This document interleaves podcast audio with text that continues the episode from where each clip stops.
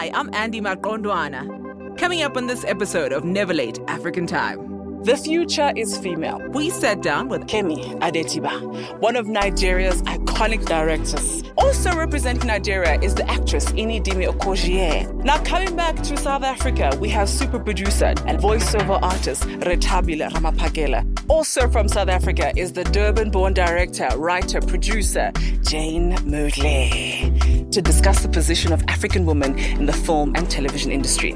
Now I'm going to be your chaperone as we shoot the breeze to really meet some of the coolest storytellers from all over Africa. With Didi, she finds someone that she likes, yeah. but then he's not Nigerian. Mm. One of the things I I don't like people saying is she's one of the top female directors. Mm. No, I'm one of the top okay. directors. So you know, the first time I stepped onto a set, the first time was as a director. Sure, wow. I was terrified.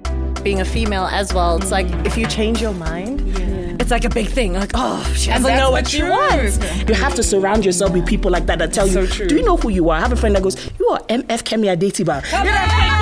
We focus so much on what makes us different. Yeah. And I feel like if you just sit back, you realize mm. we're so similar. So true. Now streaming on all podcast platforms.